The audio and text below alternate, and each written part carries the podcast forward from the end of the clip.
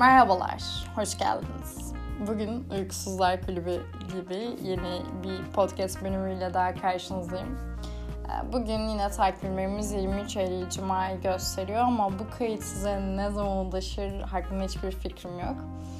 Bugün e, şu videodan esinlendiğim şekilde e, sizinle bir konuşma gerçekleştireceğim ki Yalın Alpay'ın Flaps Club'da yaptığı konuşma ve tutkulu bir yazar bölümüyle onu anlattıkları bir bölüm eşliğinde ve kendimin e, naçizane Yalın Alpay'ın diğer bölümlerini ve videolarını izleyerek üzerine düşündüğüm e, yapılarla ilgili bir bölüm yapacağız. Bu bölümde neler işleyeceğiz peki? Birazcık Yalın Alpay'dan bahsedeceğim tanımayanlar için. Daha sonra modernizm sonrası ve insanın aslında e, veri çekerek kendini ve zihin sarayını nasıl inşa edebileceği ile ilgili daha sonra varoluşçuluk fikriyle ilgili e, nedir ne değildir ele alacağız.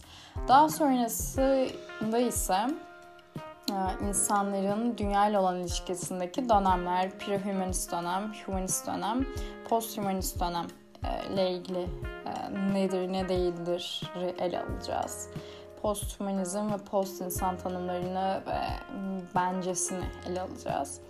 Daha sonra Descartes'in aslında düşünüyorum öyleyse varım sözünü. Aslında üzerinde bu kadar hani düşündüğümüzün ve işte tişörtlerinin basıldığı veya bu fikir, bu cümle işte cogito ergo sum fikrinin aslında ne demek, ne menen bir şey olduğu ile ilgili ve nereden çıktığı ve sonra Descartes'ı evet cogito ergo sum dediği e, yapının nasıl olduğu ve bunun aslında öncülerini e, tek tek madde madde ele alacağız. Dolayısıyla hadi gelin boş bölümümüze başlayalım. Öncelikle e, Yalın Alpay kimdir diye başladığım zaman Yalın Alpay bir yazardır, aynı zamanda bir ekonomisttir ee, Yalın Alpay'ı ben nasıl tanımıştım? Kuzenimin bana önerdiği hmm, Post kitabı ve sonrasında tanımıştım. Yalın Alpay'ın Yalanın Siyaset kitabıyla onu tanımıştım. Daha sonra e, diğer kitaplarını da e, aldım ama okumaya şu anlık diğer kitaplardan fırsatım olmadı. İlk zamanda diğerlerini de okuyacağım. Yalın Alpay e, iki buçuk yaşında deha testinde dahi e, tanımı konulan e, ve işte o zamanki medyasında işte deha çocuk işte okumayı 3 e, galiba yaşında öğreniyordu. Okumayı çok küçük yaşta öğrendiği, sınıf atladığı ve IQ puanı çok yüksek olduğu ile ilgili medyada küçük yaşta çok fazla yani haberi yapılmış ve bununla çocukluğunda hani tanınmış ve bu aslında deha çocuk e, tanımıyla tüm hayatı boyunca e, içinde yaşayıp bununla beraber büyüyen bir insan. E, ilk hikayesini bu şekilde anlatıyor. E, dolayısıyla bu hani onun aslında hani birazcık e, kronolojik olarak bir bakış açısı olabilir. Eğer daha fazla ayrıntı açıklama yapmak isterseniz tabii Google'a yazdığınızda her şey ortaya çıkabiliyor. Ee, ama ben yılı ne yapayım bencesini tanımlarsam benim hayatımda çok güzel etkiler olmuş.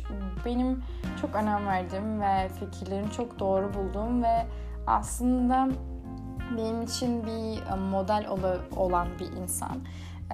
Kendisini çok örnek aldığım bir insan çünkü fikirleri, bakış açısı, hayatının o dönüm noktalarını incelediğim zaman e, çok beyefendi, çok tatlı ve böyle Allah'ım gerçekten hani böyle insanlar var mıymış? Hani hala bir şekilde araştırmaya ve gerçeğin neyi olduğu ile ilgili bu kadar düşünen ve zaman yoran oraya bir zaman koyan insanlar var mıymış dedim de evet varmış ve gerçekten de çok iyiymiş dedim. İnsanlar içinde birinci sırada geliyor Yalın Alper. Dolayısıyla bu e, fikir e, bu videoda da e, işleyeceğimiz kavramlarda fikir e, çerçevesinde ilk olarak Modernizmle başlayalım. Bu Yalın Alpay'ın tanımlarından notlar alarak çıkardığım e, bir podcast olacak. E, daha güzel bir açıklama için bu e, videonun izlenmesini teşvik ediyorum. Link aşağıda açıklama kısmına koyarım veya işte bir şekilde paylaşırım. Modernizm insanın doğayı anlamasından insanı merkez alıyor. Ve burada Yalın Alpay'ın aslında kurulamak istediği şey e, deha ve verimli çalışma ilişkisi. Kendisiyle ilgili e, bu hani e, basında yer almasının ve hani bu insandaki ve kendisindeki o beklentisiyle ilgili düşünceleri çok önemli. Hani deha testinden işte IQ puanı yüksek olarak çıktığı zaman bunun hayatını nasıl değiştirdiğiyle ilgili söylemleri beni çok etkilemiştir. Daha iyi bir insanın gözünden hani dünyaya bakmak benim için yeni bir şeydi. Ve buradaki şu cümlesi beni gerçekten çok etkiledi. Ne kadar çok veri çekersen o kadar IQ çekerek üretmeyi artırırsın. Yani burada benim anladığım şu. IQ puanım çok yüksek evet Yalın Alpay'ın ama e, verimli ve e, konsantre bir şekilde çalışıp e, aslında fikir işçiliği yapmasaydım yıllarca bu kadar hani üretim olmaz diye bize gösteriyor. Dolayısıyla bu e, yani IQ puanı yüksek olmasının normal insanlardan ya normal olarak tanımlamak da biraz tuhaf geliyor ama hani IQ puanı yüksek ve diğer insanlar olarak e, bir illa sınıflandırma yaptığımız zaman aslında farkın hani ne kadar veri çekerek aslında üretim sürecini arttırdığı ve buna e, işte zaman harcadığıyla alakalı olduğunu düşünüyorum. Burada da şu örnek aklıma geliyor benim. E, Sinan Canan'ın toplum çok düşük yüzdesi olarak hani e, baktığımız araştırmalar ve biyolojik olarak da hani bu dahi yüzdesinin toplum içinde çok düşük bir yüzdesi var diyor. Ve diyor ki hani katıldığı bir konu, e, şeyde konuşmada. Evet bu daha insanlar evet ama diğer yüzde normal olarak işte toplumun etiketlediği insanlara nasıl bir eğitim vermeliyiz? Dolayısıyla sürekli daha fetişi yapmak yerine toplumun çoğunu nasıl eğiteceğimizi düşünelim mi sorguluyor burada. Ki bence evet bu doğru. Yalın Alpay, Yalın Alpay yapan evet zekası veya işte IQ puanı çok yüksek olması evet kesinlikle var. Ama bunun e, yani Yalın Alpay'ın fikir üretim sürecinde bu kadar emekli ve derin işte kendisini dünyadan soyutlayarak çalışmasının bunu Yalın Alpay, o kişiyi Yalın Alpay yaptığını düşünüyorum. Burada entelektüel fiil dişi kulesi örneğini veriyor. Dolayısıyla Yalın Alpay'ın da yaptığı gibi popüler olanı dışlayarak inzivaya çekilip buradaki işte veri çekip okuma süreçlerini yapan insanın daha olsun veya olmasın üretmeyi de yaptığı zaman hem kendine ve zihin sarayını inşa etme sürecinde irrasyonellikten, toplumun irrasyonelliğinden uzaklaşacağını düşünüyorum. Hem de bu insanın kendisini keşfedip kendisini bir kişi olarak tanımlayıp toplum için farklı dönüşümlerde rol olabileceğini ve aslında tüm podcastlerimde vermek istediğim mesajın bu olduğunu e, görmenizi istiyorum. Herkes evet IQ puanı yüksek olsun veya olmasın e, belli bir şekilde veri çekerek yani veri çekmekten kastım çalışarak, okuyarak, sorgulayarak belli bir potansiyele ulaşabilir. Ama bunu yaparken üretmenin çok önemli olduğunu düşünüyorum. Nasıl ki bir ülkede ihracatla ithalat arasındaki dengesizlik çok olduğu zaman kalkınma gerçekleşmeyeceği gibi insandan da dış veri çok bir şekilde akarken sen bunu içindekini dışarı aktarmazsan yani bir üretime katkı bulunmazsan o bir şekilde patlayacağını düşünüyorum. Ya naçizane ben de böyle olmuştu.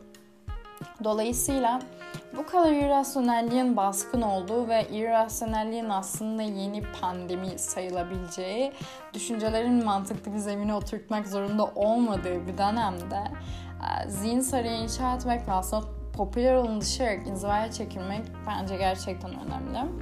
Burada Yalın Alpay'ın hayatında e, şu örneği veriyor. Yani şu o günün dönüm noktası olduğunu düşünüyor. E, yine bu şekilde kendini inzivaya çekildiği bir gündem. 2019'da bir gece diyor. Anlamlı bir hayat mı, mutlu bir hayat mı diye sordum kendime diyor. Ve 2019 o gecesi mutlu hayatı tercih ettiğini söylüyor. Ee, Bu bence güzel bir dönüşüm.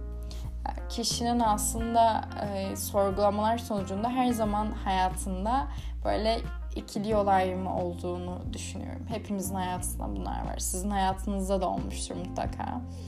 Dolayısıyla bu ikili sorgulamalar sonucunda hayatımızın tamamen değiştiğini siz hayatınızda gözlemlemişsinizdir. Ve ondan sonra Yalın Alpay'ın hayatı da farklı bir şekilde değişiyor. Ee, tabii bu kararları verdiğimiz zaman e, gerçekten zor olabiliyor. Eğer sizin de zorluğunuz varsa bunu bu gönderinin bu postun altında bunu Instagram postu olarak da yayınlayacağım. Paylaşmanızı istiyorum etkileşim olarak. Dolayısıyla bu umarım sizin hayatınızdaki bu dönüm noktaları size güzel bir etki olarak geri dönmüştür. Ama şunu unutmamak gerekiyor ki hayat iyi yanklardan ibaret. İyi sandığımız şeyin içinde de kötülük var, kötü sandığımız şeyin içinde de iyilik var.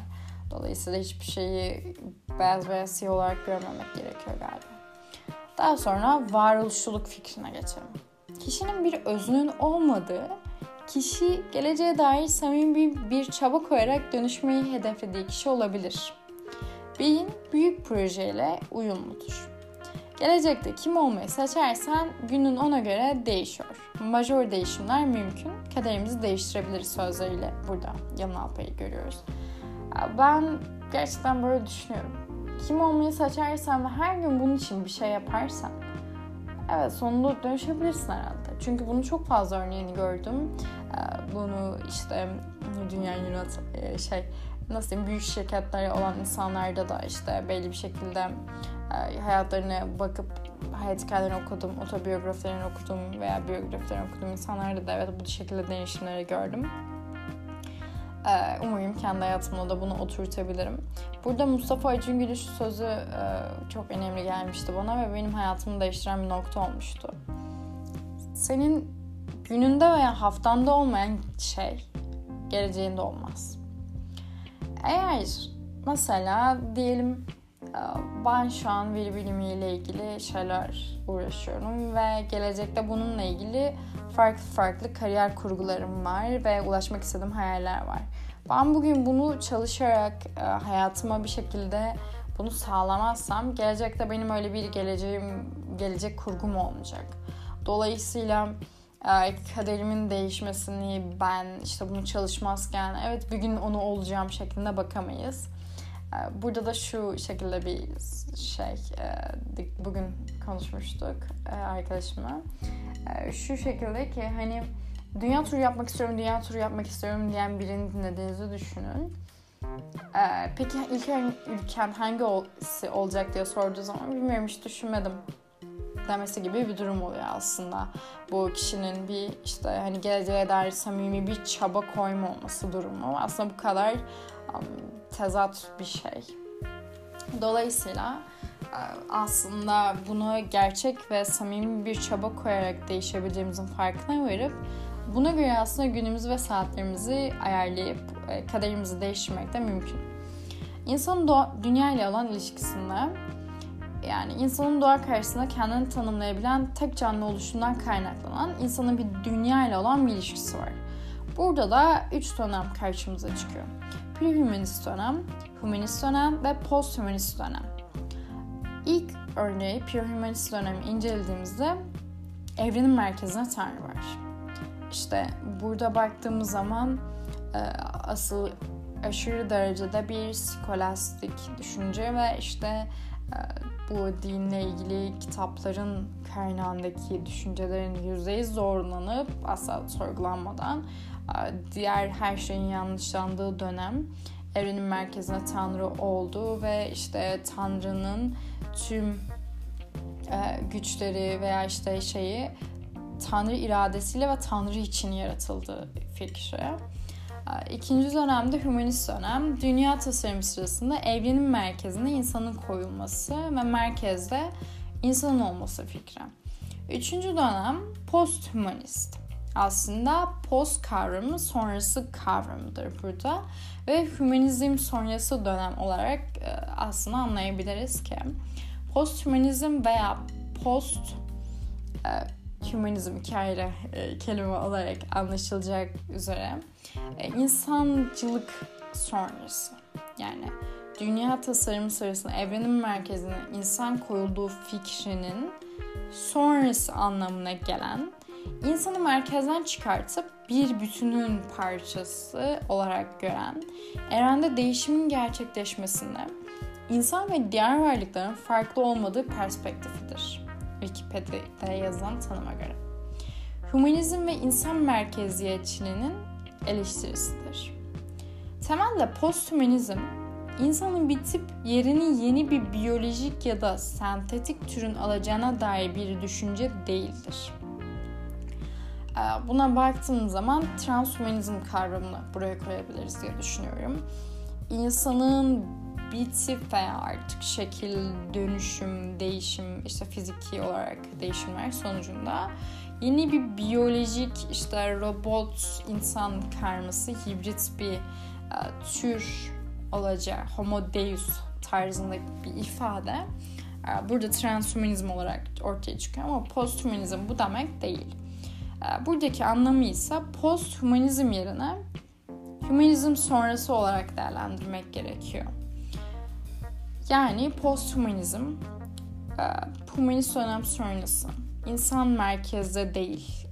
Ee, evrenin merkezinde insan yok. İşte dünya senin çevrende mi dönüyor tarzındaki ifadenin aslında hayır ben bir bütünün parçasıyım ve evrendeki değişimin gerçekleşmesinde insan ve işte e, bir köpek farklı değil ya da diğer bir varlık farklı değil veya işte şu şekilde anlamlandırıyorum ben naçizane bunu işte hani insan olmasa da evren merkezinde dönerek bir şekilde yaşam devam edecek ve dünyanın tasarımı sırasında aslında hani sen merkezde değilsin ama dünya senin etrafında dönmüyor gibi kendimi aslında bunu kolayca hatırlamak için bu şekilde kodluyorum. Burada da post insan tanımını ele alacaksak insandan sonra gelen anlamına geliyor. Post sonrası demek ve bütün bu tartışma insandan sonra gelen varlığın nasıl bir şey olacağı üzerine şekilleniyor. İnsandan sonra gelenin ne olacağını ise ancak insanın ne olduğunun tanımlanmasından sonra tartışabiliriz aslında. İnsan nedir? İnsan ne menen bir varlıktır ki post insan, insandan sonra gelen canlıyı, insandan sonra gelecek yapıyı e, tanımlayabiliriz. Peki sizce insan nedir? E, Adem nedir, insan nedir, ne farkı vardır? Burada da aslında bu aslında hani nasıl diyeyim tarihle ilgili çoğu hikayenin bize anlatılan işte hikayelerin hepsinin sembolizm olduğunu düşünüyorum ben e, ve dolayısıyla peki size şu soruyu soruyorum ki ilk insana neden Adem denmiş? Veya bu öğretilerde Adem olarak e, inşa edilen zihin yapısıyla insan olarak inşa edilen ve insan denilen kavramın ne farkı var birbirine? Bunları da e, bu postun altındaki yani bu e, podcast'ın altında yani Instagram hesabımda yer vereceğim postun altında bekliyorum sizden e, bunların cevapları da. İsterseniz tabii hiçbir şekilde yok. Ve Descartes'in işte benim de bölümlerini yaptığım Cogito Ergo Sum denilen işte düşünüyorum öyleyse varım dedirtecek. Cogito Ergo Sum dedirtecek e, bu dönüşümün nasıl olduğu ile ilgili e, bir size aslında şu an patika vereceğim. Burada da dört madde ele alacağız. İlk maddemiz yani Descartes düşünüyor ki ve bu gözlemleri ve işte deneyimleri ve sonra araştırmaları sonucu diyor ki ben bilgiden yüzde yüz emin olamam.